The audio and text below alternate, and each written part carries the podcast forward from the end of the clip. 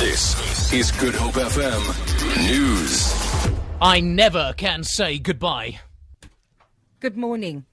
Police snipers have been deployed to Athlone on the Cape Flats, where a gunman has fired shots at police from a house last night. A police constable was wounded in the face when he tried to enter the property in Hazendal.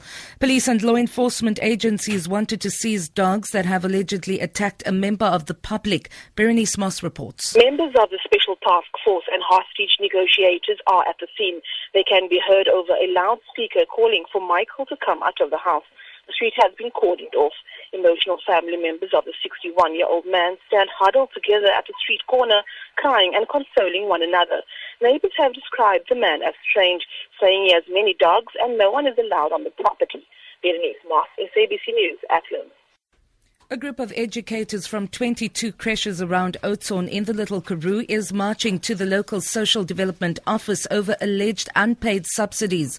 They claim they have not received their monthly government grants of 15 rand per child since March. Siphiwe Obasi reports. The educators from early childhood development centers around Oudtshoorn are holding placards that read, "Putting the child first." They say they rely heavily on government support to feed children in their centers. It is alleged that these subsidies have not been paid for the past 2 months. They promise to continue fighting for what is rightfully theirs. Piu Wopasa, SABC News in Oudtshoorn. The African Farmers Association, AFASA, says the Minister of Rural Development and Land Reform, Kugile Nkwinti's proposal has caught them by surprise. Minister Nkwinti has proposed limits on farmland ownership. During his budget vote speech, the minister said that small, medium and large-scale farmers would only be allowed to own 2,500 and 5,000 hectare of land, respectively. AFASA Secretary-General Akre Amajandana says the organization seeks more clarity from the minister and will soon hold a meeting with him.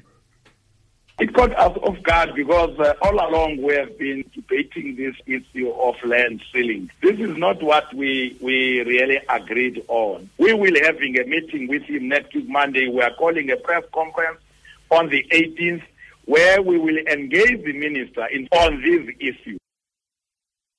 Authorities say at least 9 people have died after a wall surrounding a mosque collapsed amid heavy rain in the Kenyan capital, Nairobi. The BBC reports that many people are feared to be trapped beneath the rubble after the wall fell on shanty homes in the Makuru slum area of the city. Rescue workers have been looking for survivors. For Good Hope FM News, I'm Vanya Kutokollison.